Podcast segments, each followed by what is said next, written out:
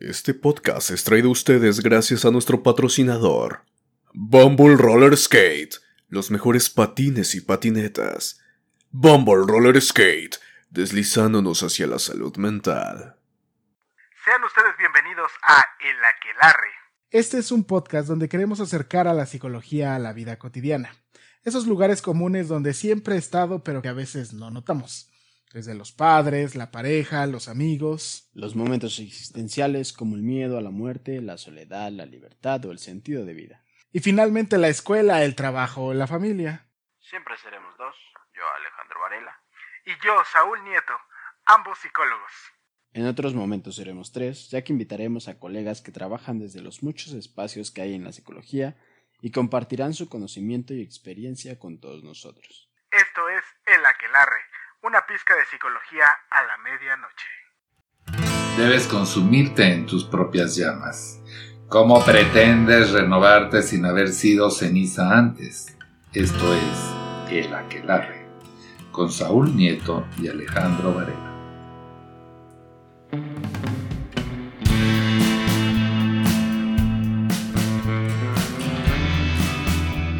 ¿Qué tal? ¿Qué tal? Muy buenas noches, muy buenas tardes. Estamos aquí una vez más, capítulo 6, en su podcast El Aquelarre. Esta vez, como todas las noches, como todas las veces, me sigo encontrando con mi querido amigo, colega, callado, místico, etéreo, Alejandro. ¿Qué tal Alejandro? ¿Cómo estás? ¿Qué tal, qué tal, Saúl? Me encuentro muy bien en esta bella noche. Qué bueno estar contigo y qué bueno que otra vez estamos acompañados, ¿no? Así es, claro. Así es. Esta vez es semana de invitado. Y esta vez venimos a hablar de un tema muy particular. Roberto Flores se encuentra aquí, es el tercero en esta mesa y él pidió presentarse. Él pidió hablar y dar una visión de sí mismo, de lo que ha hecho, porque es de los invitados que tiene dos carreras. Así es, ¿eh? O sea, Bárbaro. Cualquier cosa. Así Sí, es. sí, sí. Bárbaro, bárbaro. Entonces, ¿qué tal, Roberto? ¿Cómo estás? ¿Cómo están? ¿Cómo estás, eh, Alejandro, con Saúl? Me da muchísimo gusto estar aquí con ustedes eh, y con todos sus podcast escuchas. Siempre quise decir eso. Eso no está padre. Oiga, bueno, pues les cuento un poquito de mí. Por favor, por favor. Pues sí, como bien dices, tengo dos carreras. Una es licenciado en Derecho. Mi Ah. práctica profesional ha sido en materia administrativa.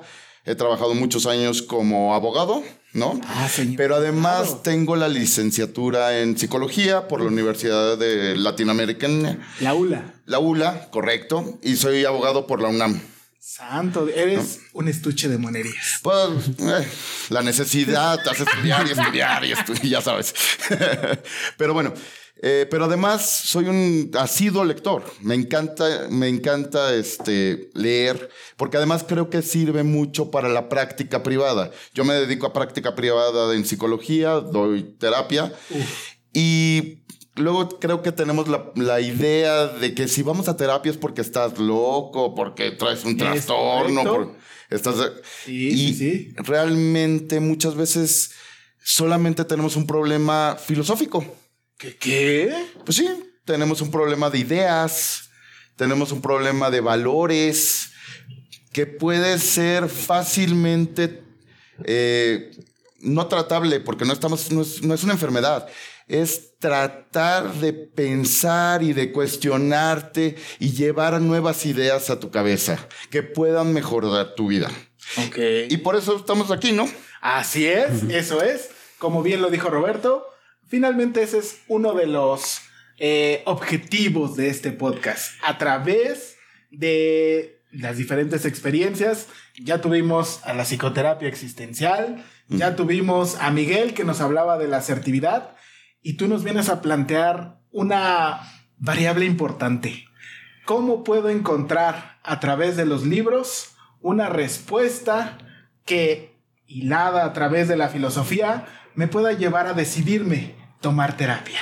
Correcto. Así es. Correcto, Entonces, correcto. Vamos a abrir capítulo 6. El momentito literario con Roberto Flores presenta Un año con Schopenhauer. Muy bien. Pues vamos a empezar con un poquito con el contexto. Este libro es de Irving Yalom. Ah, yo adoro ir Villalón. Bueno, tú eres el culpable que yo haya conocido Sí, hace ya yo- muchos yo años. Hazte, hazte responsable de lo que hiciste. Lo Y- soy, yo fui. Irving Yalom es un psiquiatra, él es psiquiatra, eh, que tiene su práctica en Stanford, es maestro de Stanford y tiene práctica privada, pero además ha hecho muchas novelas. Una de ellas es Un año con Schopenhauer, pero tienes El día que El lloró Nietzsche este, Spinoza, ¿no? Enigma Enigma Spinoza, Criaturas de un solo día. Vaya, tiene muchísimas novelas, todas muy buenas. Pero precisamente esta trilogía, digamos, de Schopenhauer, Spinoza y Nietzsche, de diferente forma novelada, te lleva y te acerca a la filosofía de estos tres hombres. Claro, claro. Y quiero empezar por el pesimista, uf, uf, uf. ¿no? Por Schopenhauer. Arturo, Arthur Schopenhauer. Es correcto.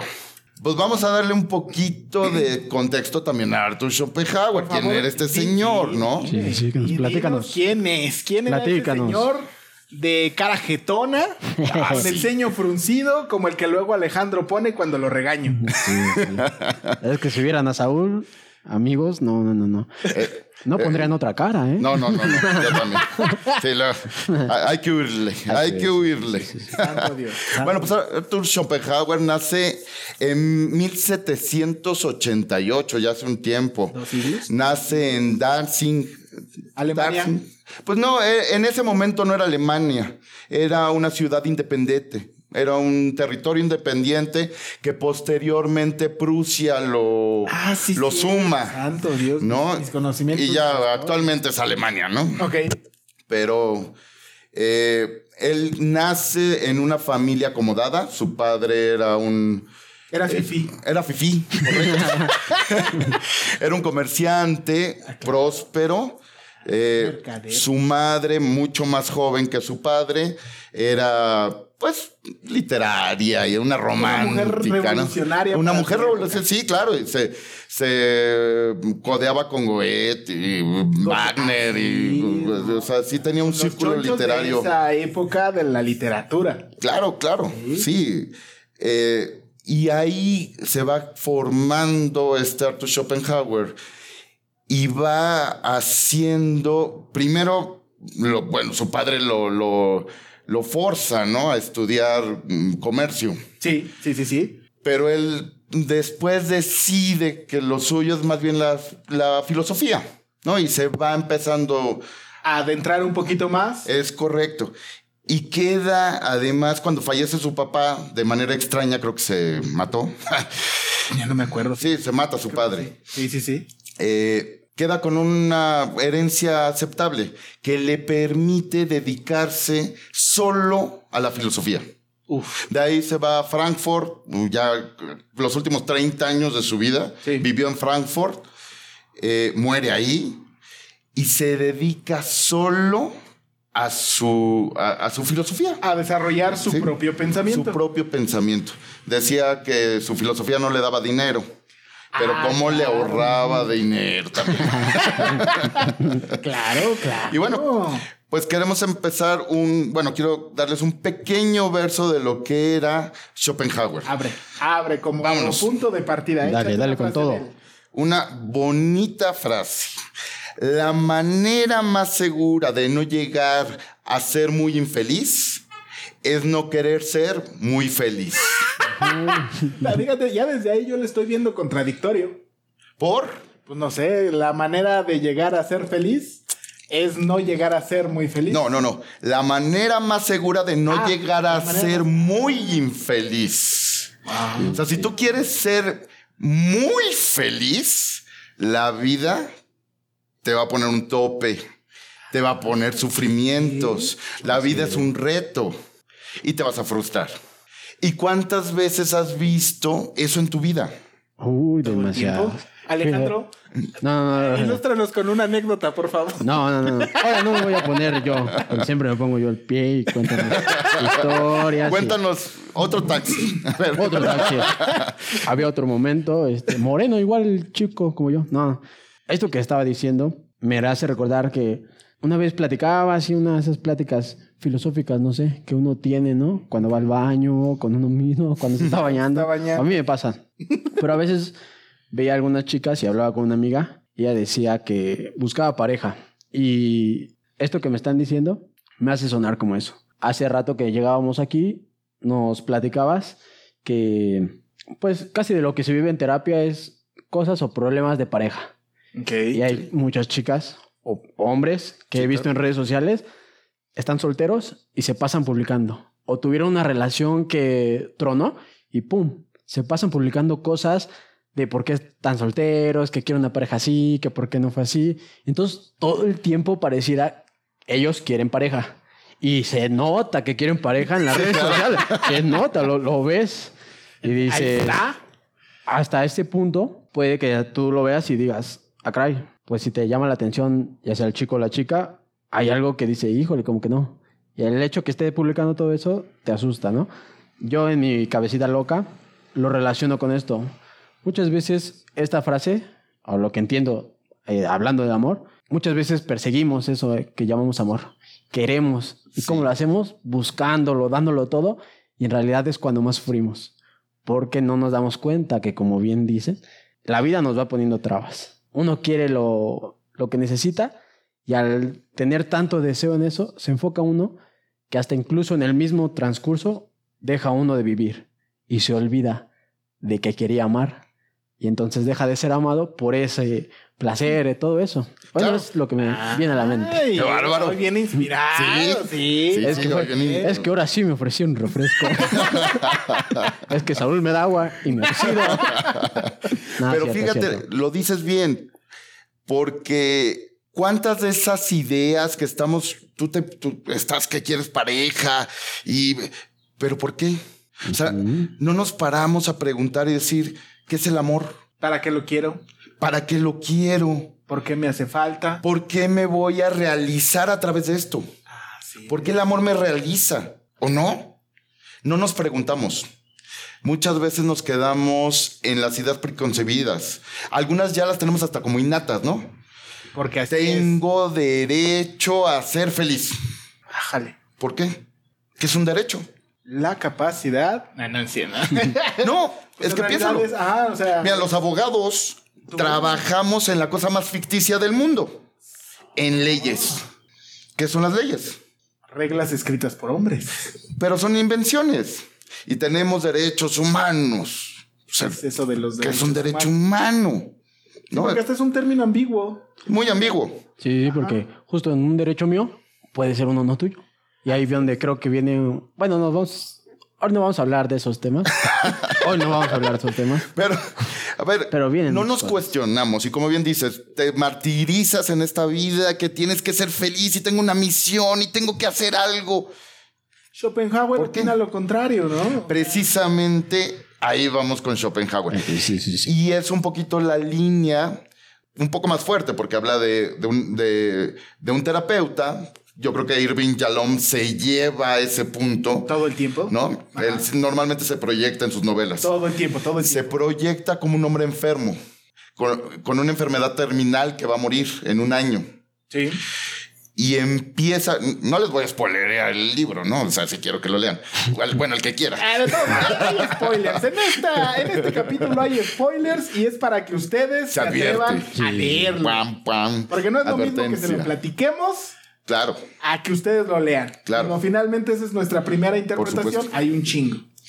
Y eso es lo bonito de esto, de leer, te da interpretaciones. De un montón de ¿no? cosas. Yo me acuerdo algún presidente o candidato, ya no me acuerdo qué era, este, que le decían cuáles eran los tres libros de su vida, ¿no? Que lo habían cambiado su marcado vida, su vida. Pues, yo diría es imposible, ¿no? O sea, no es lo mismo leer un libro a los 15 Que a los 25 que a los 25. Curiosamente. Es- no, es más, el mismo libro. me va a sonar diferente a mis 15 que a mis 25. Yo intento leer El Principito, por ejemplo, cada dos, tres años. Lo vuelvo a leer. Y siempre le saco algo nuevo. Sí. No, es un libro encantador. Totalmente, ¿no? totalmente. Increíble. Lo mismo pasa con este. A mí me pasó con el de El día Correcto. que. Lo leí una segunda vez resignificó otra cosa. Claro, depende mucho de en dónde estés. El espacio, el momento. Y cuánto también hayas avanzado en tu vida. ¿no? Experienciado, creo que se llama. Experienciada. ex- Expe, expiré, ex- Ex- Yo soy el que de repente me meto. Sí. Eso, Ya vivido. se parece La al- experiencia. al, político que decías, ¿no?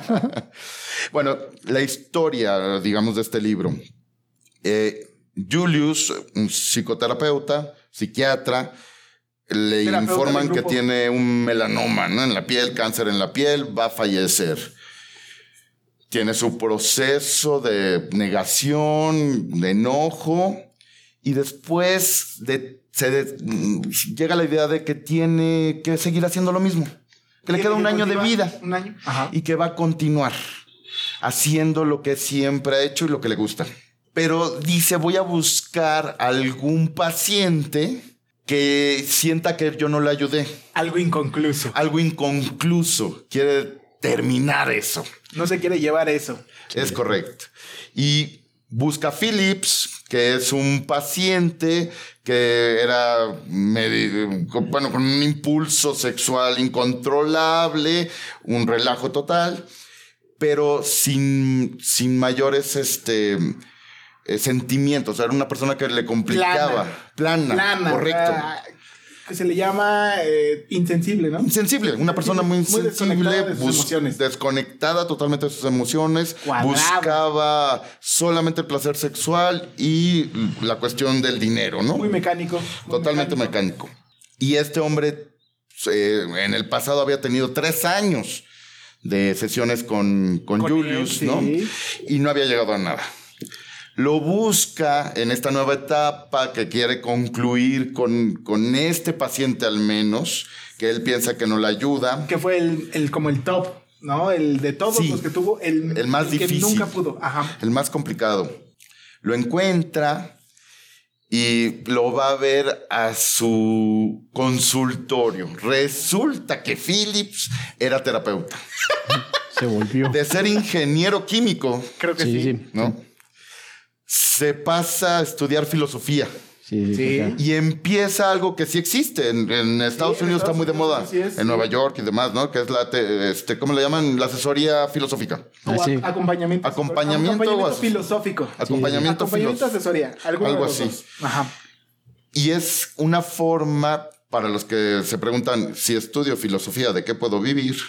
Eh, no, es uno de ellos. Así Uno, es. claro que sí. es una, una. forma de filosofía aplicada, Así es. ¿no? Y dar as- eh, asesoramiento, acompañamiento filosófico. Y ahí llegan a un acuerdo, ¿no? De que él le va a dar un tiempo para... Eh, para nosotros como psicólogos, eh, dependiendo el modelo, nos tienen que autorizar tantas horas de, De que- supervisión. De supervisión. Correcto. ¿no? Entonces es algo parecido. Es algo parecido, él lo necesita para tener la licencia. eh, Terminar este, su certificación. Phillips. En Philip. Y Julius, pues, quiere terminar con este paciente, ¿no? Cerrarlo. Y cuando le pregunta, oye, ¿de verdad no, no te ayudé en nada? Tantos años de terapia y de verdad no te ayudó nada. La respuesta fue, no, No. en nada. Y entonces, ¿cómo le hiciste? ¿O cómo, cómo le estás haciendo? ¿Qué, qué, qué? Me dice, bueno, no me dijo a mí. Yo ya me metí. Ya, ya se metió. Ya él. soy Julius. Ya estás ahí. Tú ya Él estaba ahí, dice, yo estaba chingando un cafecito mientras esto le pasaba. Él estaba ahí. Es correcto. Pero es la magia de la lectura. Eso es que te padrísimo, atrapa te- te y te lleva. sumerges. La parte, Exacto. la parte sí.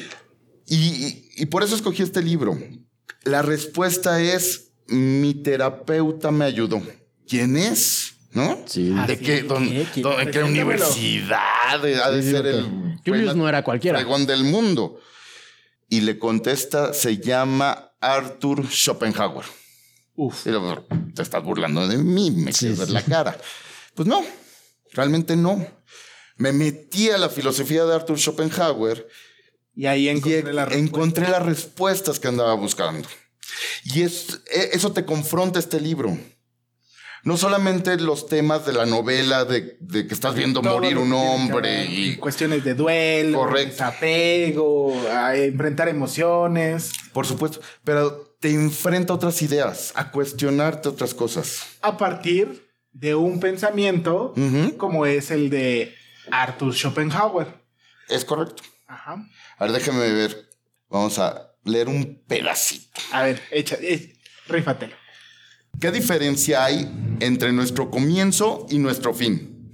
El primero en el frenesí del deseo y el éxtasis del placer sensual. El último en la destrucción de todos los órganos y el olor rancio de los cadáveres. El camino desde el nacimiento a la muerte es siempre cuesta abajo en lo relativo al bienestar y al goce de la vida. Infancia feliz y soñadora. Juventud despreocupada. Adultez laboriosa. Vejez frágil y a menudo deplorable. La tortura de la enfermedad final y por último la agonía de la muerte. ¿No parece acaso como si la existencia fuera un paso en falso, cuyas consecuencias gradualmente se hacen cada vez más obvias? Ay, ay, ay, ay. Regrésame porque ya, ya se me fue el aliento de haber hecho consciente eso. sí, no, qué, qué- qué potente. Pero qué, Potente. qué fuerte ponerte en un espejo y ver que eres una vida más. Y eso es, eh, Schopenhauer siempre dicen que es el, el pesimista, ¿no? El pesimista la por verdad, excelencia. Creo que nada más es realista. Creo yo que como seres humanos no nos gusta escuchar ese tipo de verdades. Es fuerte. Así es. Es fuerte eh, confrontarte a la muerte, a tu ser, A tu finitud. a tu finitud. Y eso es lo, lo- lo- lo que les decía al principio. Muchas veces en terapia, eso es a lo que nos tenemos que enfrentar, pero sin máscaras, ¿no? ¿Qué? Pues ni modo. si no, ¿para qué? Tengo que ser valiente. Hay que ser valientes. También Claro. por eso da mucho miedo. Porque en todo esto que conocen, como bien decía Roberto al principio, mucha gente piensa que los que están locos, incluso hasta los que damos la terapia estamos locos. Sí, pues también piensan Tal- eso. tal vez un Puede ser un poco. Tal vez un poco. Leve, leve, ¿no? Lo sabemos manejar. Pero el punto es que justo... Somos funcionales. Ándale. Ah, sí. Exacto. Esa es la- era la palabra. Loco funcional. Sí, sí. Sí, sí, sí. Y los invitamos a que también sean locos funcionales, que justo creo que esto, por eso la terapia a veces asusta, porque muchas veces, incluso nosotros, nos ponemos muchas máscaras, ¿no? Hay cosas que nosotros sabemos, uno sabe bien cuando hace cosas. Uno sabe. Mejor Uno yo sabe. sé. Yo sé. Yo sé Yo de sé. qué pata cojeo. Yo sé. En los momentos en los que dice, ahí no es, la voy a regar, pero uno va. Ahí vas. Ahí a ti va. te gusta hacer eso, ¿no? Sí, sí, sí, un poquito. De verdad, he aprendido. Debería A la tener. mala. Podría darles asesoramiento de eso. Pero sí, justo. Mi experiencia para que no cometas la tuya. Así es, así es. Pero justo creo que esto de la terapia ayuda a desenmascarar. Pero que tú te des cuenta de estas máscaras y que pues las vayas quitando, ¿no? Entonces, esta manera como hablar de desnudarte, pues asusta. Claro. Y más Sí. de que la mirada que más juz- juzga, yo diría, no es la del otro, sino ahorita que estaba esta reflexión, esa mirada a lo mejor viéndote a ti mismo al espejo desnudo, esa mirada es la que más juzga. Y en esto que estamos diciendo al quitar las máscaras, pum, pues te topas con alguien, o ese otro que está dando la terapia, pero a ver, todo lo que tú piensas, todo lo que se trabaja, te estás topando con, como bien decía Roberto al principio, creencias, ideas que son tuyas. Entonces, pues chocan con ti mismo, con lo que vas creciendo, y creo que eso asusta mucho. Pero a la vez es doloroso, uno va ahí, pero ya cuando, como, como dice Roberto, ¿no? Ya cuando lo, lo vives, lo, lo gozas, te duele, pero aprendes a, a llevarlo a cabo, también es placentero. Pues es transformador. Sí.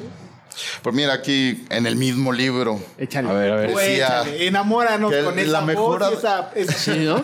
Esto, esto no es de Schopenhauer, esto sí ya es parte del libro y dice, la mejor solución de Spinoza e Einstein es sencillamente agachar la cabeza, aceptar las elegantes leyes y el misterio de la naturaleza y proseguir con la tarea de vivir. La pandemia. Por, por supuesto, claro, O sea, no es de otra. te enfrentas a cosas eh, y realidades que no puedes evitar. Que creo que ahora va por etapas. La primera etapa es el enfrentarme al aislamiento.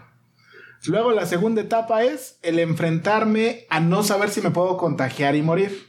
Claro. Y ahora la que sigue es el miedo a vacunarme porque como no sé que me están vacunando, ahora encuentro problema en la vacunación. Y el que viene, tener que volver a salir. Y al final del día es eso, es enfrentarme a ello. A lo inevitable. Así es. Y ahora, este, Schopenhauer venía de la escuela de Kant, digamos idealista, y él te diría, siempre estás solo. Y Leibniz te diría lo mismo, ¿no? Vives en tu Híjole, mente. A mí no me gustan los racionalistas, pero razón. Vives en tu mente. Sí. Y, y- y no tienes otro lugar donde más, ¿no? Sí, Ka- Kant decía que no había forma de conocer la cosa en sí. Schopenhauer sí te dice, Va un poquito más adelante. sí, hay- no puedes conocer la cosa en sí, el neúmeno, ¿no? Que hablaba um, Kant, pero sí puedes conocer una sola cosa en sí, que eres tú. Ay, mira, me dejó el suspenso. Ese No, suspenso sí. estuvo chido, ¿eh? Se, me la piel, amigo. Y como decía Alejandro, precisamente verte desnudo es- y conocerte a ti, entenderte a ti, es muy complejo. Sí. Pero también es entenderte a ti, que es parte de la, de la filosofía de Schopenhauer y que de verdad este libro te la deja muy claro, es que hay cosas que, se, que, que están dentro de ti y que son eh, inalterables. Ya eres así, ya vienes así, Ya vengo de fábrica. ya vienes de fábrica y hay que aceptarte. Es más, es tan influyente Schopenhauer que el maestro de la psicología por excelencia o el más popular. Sigmund Freud, El psicoanálisis. que el gran avance era el inconsciente, Schopenhauer un siglo antes ya lo veía. Lo, lo tuvo que negar este, Freud en algún momento. Ah, porque era bien mugres. Le gustaba decir que él no lo había pensado Se primero. Sí, ¿no? Sí. en algún momento él tuvo que decir que nunca había leído a, a Sí. Schopenhauer, ¿no? Ajá. Que realmente ese también es una de las cosas que nos enseñaría Schopenhauer. Es un filósofo muy olvidado. Sí, correcto. Como que muy tomado, muy poco tomado en cuenta. Pues tenía pedo con este Hegel. Hegel, ¿no? Sí, bueno, ahí en su historia, Hegel era el filósofo oficial, Sí. ¿no? Era, El hablaba del, del absoluto. Yo la verdad tampoco comparto mucho las ideas hegelianas, ¿no? Aunque hay muchos filósofos y que, Que se han ido por ahí, ¿no? sí. Lo retoman. Pero el absoluto y el Estado y una cuestión ahí medio Muy rara, ¿no? bromosa. Sí, Y que justo eso era lo que creo que le, le encabronaba a Schopenhauer. Decía él que creo que lo hacía tan confuso que parecía ser tan inalcanzable. Y él que proponía unas ideas más cercano a lo real eran depreciadas. Sí, no tuvo, no tuvo mucho éxito hasta su última publicación, Ajá. los últimos 10 años de su vida. Y ya el viejo gruñón se empezó a volver un poco más, Más famoso y Ajá. más accesible, ¿no? Pero sí tenía un pleito casado con Hegel o- tremendo. Si tú lees sus obras ya en sus, sus libros, este, Parerga y el, el mundo como voluntad, y, siempre hay un madrazo para Hegel. Sí. ¿no? O sea, el, el que- Era el el arte de ser feliz, todo- todos estos de tener la razón, siempre le mete un madrazo a Hegel. respeta a Spinoza, respeta, ¿no? Pero a Hegel siempre le mete un madrazo. Sí, ese es, es su piedrita en el hígado. Es su piedrita en el hígado. Y tienen sistemas diferentes, Sí, muy totalmente, diferentes. totalmente, ¿no? O sea, los dos parten de Kant, Kant, el divino Kant, como le llamaba Schopenhauer, pero sí se van por lugares muy diferentes, ¿no? Sí. Entonces, este es, este es el- realmente no, no les voy a spoilerear, no se los voy a contar todo el libro. Este, lo único que sí les puedo decir es que Julius muere. ¿Qué? qué? No, no, sí, yo, yo ya sabía. La verdad, sí. No. Ah, Fíjate, porque ese libro también acerca a algo importante. A mí no me gustan los cierres. No, no me gustan. Y entonces, seguir leyendo y avanzarme y entender porque te lo dicen desde el principio. En, en esencia, esto no es un spoiler. No. O sea, ese güey va a morir, dijo Sí. que le quedaba un año. Tiene un Pero año. acercarte a la idea de que eh, pues mueres y es como de vale madres. Es fuerte. Sí, sí, sí, sí. no pasó más. O sea, él, Julius empieza a hacer preguntas nuevas. Es, es un, fíjate, es un psicoanalista, es un psicólogo, psiquiatra, con muchos años de práctica y se enfrenta a algo nuevo y se empieza a preguntar de lo que él es, Se del transforma. valor, del valor que tuvo su vida. Y, y va llevando una transformación Bárbara, que Bárbara. en esencia, queridos podcast escuchas, entiéndase que no tendrían ni que exponerse a situaciones de riesgo o a una enfermedad terminal para hacer lo que Julius hace. Perfecto. Que ese es justo Claro. también parte de la premisa del libro. No tenemos que esperar hasta que nuestra vida esté en peligro como para poder decir, ah, no mames, eh, fíjate eso, eso era importante. Claro. Ajá. ¿Por qué no lo hice? ¿No? Y es. descargarnos de muchas ideas que nos, eh, nos crean como innatas y cuestionarnos, irnos preguntando quiénes somos, qué queremos, hacia dónde vamos y aceptar que la vida no es siempre feliz. Por favor, eso acláralo y márcalo con negritas, subrayado. Sí. Para volver precisamente al punto, si no quieres ser muy infeliz, no pretendas ser muy feliz. Todos los extremos son malos. Claro, te llenas de frustraciones. Así es. Simple y sencillamente vas a estar cargando un- una costal de, de- de frustraciones que en ocasiones no son tuyas. Exacto. Además, ¿Cuántas veces lo han visto en, el, en la práctica privada, no? Un montón. Es que mi papá, es, que, mi mamá, Es que el jefe, es que el jefe, el maestro. mi pareja. Ah, es que es el adoro, mi pareja. ¿Y tú qué quieres? No sé. Este silencio que acaba de Sí, pasar. Así pasa, así pasa. Sí, no. No, no, no sé. Ajá.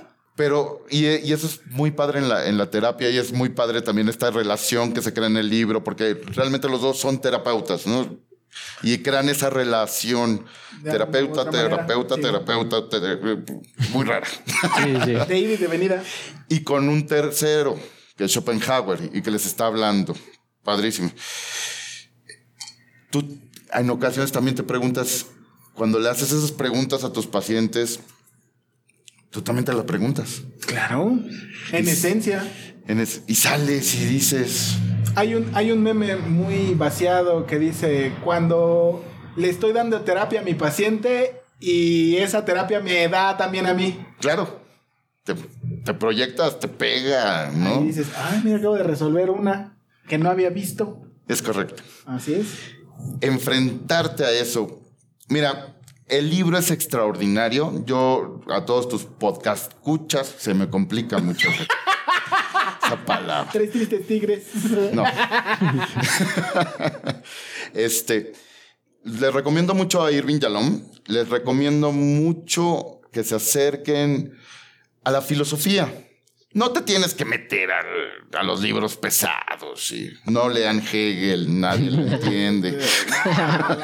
No, no, no. Ese es Pero hay libros muy pequeños, sobre todo de Schopenhauer, para que lo conozcan. Un brochazo. Un brochazo, ¿no? Este. Parerga es muy bueno, ¿no? Y hay otros libritos que te hacen ahí los dolores del mundo y libritos que hacen, que publican las editoriales chiquillos y que traen axiomas, pensamientos, fragmentos. Cosas como mucho, muy digeribles, muy sencillas de ir empezando a cachar, que no se requiere de una formación expresamente formal, como para empezar a, a empaparse. a empaparse de de Schopenhauer. es. También está padre esa parte del libro. Eh, por, por pedazos te va de- dando la vida de Schopenhauer. ¿Te Cierto. Te Sí. va ayudando a entender el hombre El hombre atrás de la filosofía. antes, durante y después. Es correcto. Te va contando su biografía, ¿no? Más o de menos. una manera novelada, con datos. Y eso te permite tener un mejor concepto del mundo de Schopenhauer y de sus ideas. de su historia, porque al final del día es su misma historia de vida lo que lo hace generar y desarrollar el pensamiento Claro. que está en sus obras. Es y que más- impacta en nosotros también. Es tachado muchas veces o eh, atacado por misógino, Ah, sí. ¿no? Claro, claro. Cuando ves la relación que llevaba con su madre y el problema que tenía para entablar relaciones con las mujeres, eh, logras entender un poquito ahí algunos de sus comentarios. El por qué hace lo que hace. y que además vivía hace 300 años. Que también era un, fue un hijo descuidado. Un hijo descuidadísimo. Por eso también eh, ah, pensaba lo que pensaba también al respecto de. Y con broncas muy fuertes de dinero y demás con su mamá. Sí, sí, sí, ¿no? sí. ¿No? Entonces eso también es lo que lo hace que desarrolle esa clase de pensamiento. Que, que ese es el punto. Nuestra misma historia de vida nos hace que nos encontremos desarrollando lo que nos desarrollamos ahora. Así es. ¿no? O sea, creo yo que, pensémoslo, tú que eres abogado de principio y después psicólogo en segundo puesto, pues hubo algo que te llevó a, a querer acercarte más, a desarrollar con las personas desde otro punto de vista. Correcto. Sí, mira, yo mm, haciendo un examen, a mí el derecho me gusta, se me hace una carrera muy bonita, pero mi papá era abogado, Y hay un trasfondo, ¿no? Entonces hay cierta influencia para que... uno se acerque hacia allá. Y psicología desde siempre fue, era como una opción, pero ustedes porque son unos niños. Pero cuando yo estudié la primera carrera, estudiar psicología no... No era. No, no, no. est- Estaba todavía muy estigma- estigmatizada. muy estigmatizado. Digo, la, la facultad ahí está y está padrísima y lo que tú quieras, pero ¿Cómo le suspiro a esa facultad? de lejito. Es más, es la, es la, la facultad de esta apartada. Curiosamente, está en, la, en los límites. En los límites. De Sí, ya pegando ahí con universidad. Así es. Con Avenida Universidad, insurgentes. Es- Los loquitos para allá. Para allá de aquí. Incluso la avenida del circuito universitario ¿Mm? la deja de aquel lado. Sí, sí, sí. Muy Están solitos. Muy simbólico. Y ahí medio hundiditos. no. y por eso también hay, en ese momento seguro, me fui por derecho, ¿no? Se me hacía una carrera más redituable también, ¿no? Sí. Y muchas ideas prefabricadas, prehechas, que me habían inculcado, ah, van, te van guiando. Caminando hacia ese lado. Sí. Y en algún momento me paré y dije, Oh, mira. me gusta la psicología, me gusta la filosofía, quiero estudiar. Encontraste ese espacio. Correcto. Es. Y me dedico a ser abogado. No, principalmente soy abogado, pero también principalmente soy psicólogo. Esa me encantó. No puede, aunque son dos opciones, las dos las veo como prioridad. Son prioridades, claro. Es que he escuchado que de repente hay quien dice, es que esto es mi hobby. Nel. No. Si no, no. uno ve las cosas como hobby, vale. No, y, y menos algo como psicología. Sí. No, eh, eh, eh, estás con gente. O sea, son, son personas que, que van y, y tienen un problema. Puede ser que sea el Facebook porque la novia no los... No, no, no, no, no les ve, ¿no? Y tienen un problema amoroso, lo que sea, pero tienen un problema. Sí, Y puede ser grave, totalmente. porque es su problema, ¿no? Algunos no te parecerán relevantes a ti, pero para él sí. Y, y no, la psicología no la puedes tener como, Como hobby. como hobby. Sí. Y yo te diría, la psicología como filosofía debería de ser tema de todos. En todo momento. Justo de eso hablábamos en el primer capítulo, ¿no? La psicología debía ser como las matemáticas, en todos lados. Y desde pequeños, desde todos, debería ser como... Antes platicábamos con unos profesores, incluso de- se debería dar parte de psicología en clases desde la primaria, secundaria. Empezar, como dices tú, como una filosofía, a que las personas empiecen a empapar de esto, a cuestionarse, a preguntarse desde pequeños. Que esté más a la mano. Correcto. Y ahí viene el secretito. Ay, a ver, por a ver, La, favor. la parte del momentito literario que me gustó mucho. Se remátalo ahí. Este tipo de libros te permiten desarrollar esa parte psicológica, esa filosofía, cuestionarte. No necesariamente tienes que ir con un terapeuta o te- estar en un grupo de terapia. No es necesario.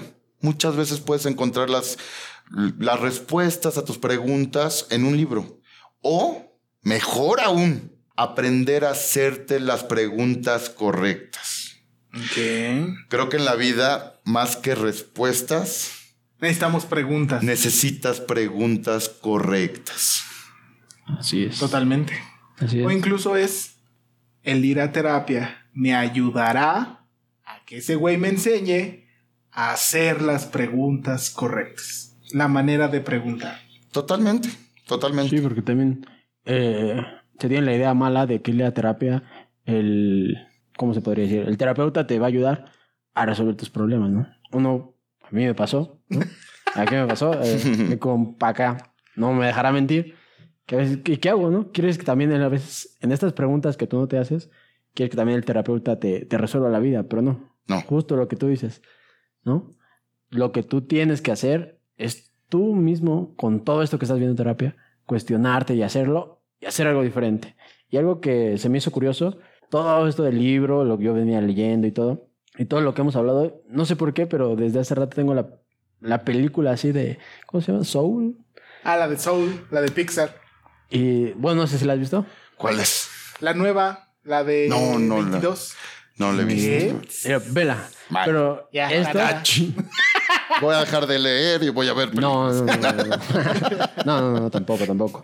Pero se me hace porque todo lo que nos explicaba Roberto, todo lo del libro, y me hace pensar justo que quien no haya visto la película, pues véala, ¿no? Pero otro spoiler. También se muere. Ah, Spoiler otra vez. Sí, la he visto anunciada, ¿no? Ajá, Sí, sí, sí. sí. Sí. Pero justo porque este compa tocaba piano y decía que ese era su, Su meta. su meta, era, era lo que a él le daba, tocar piano. Y siempre se vivió desde que él tenía que tocar piano.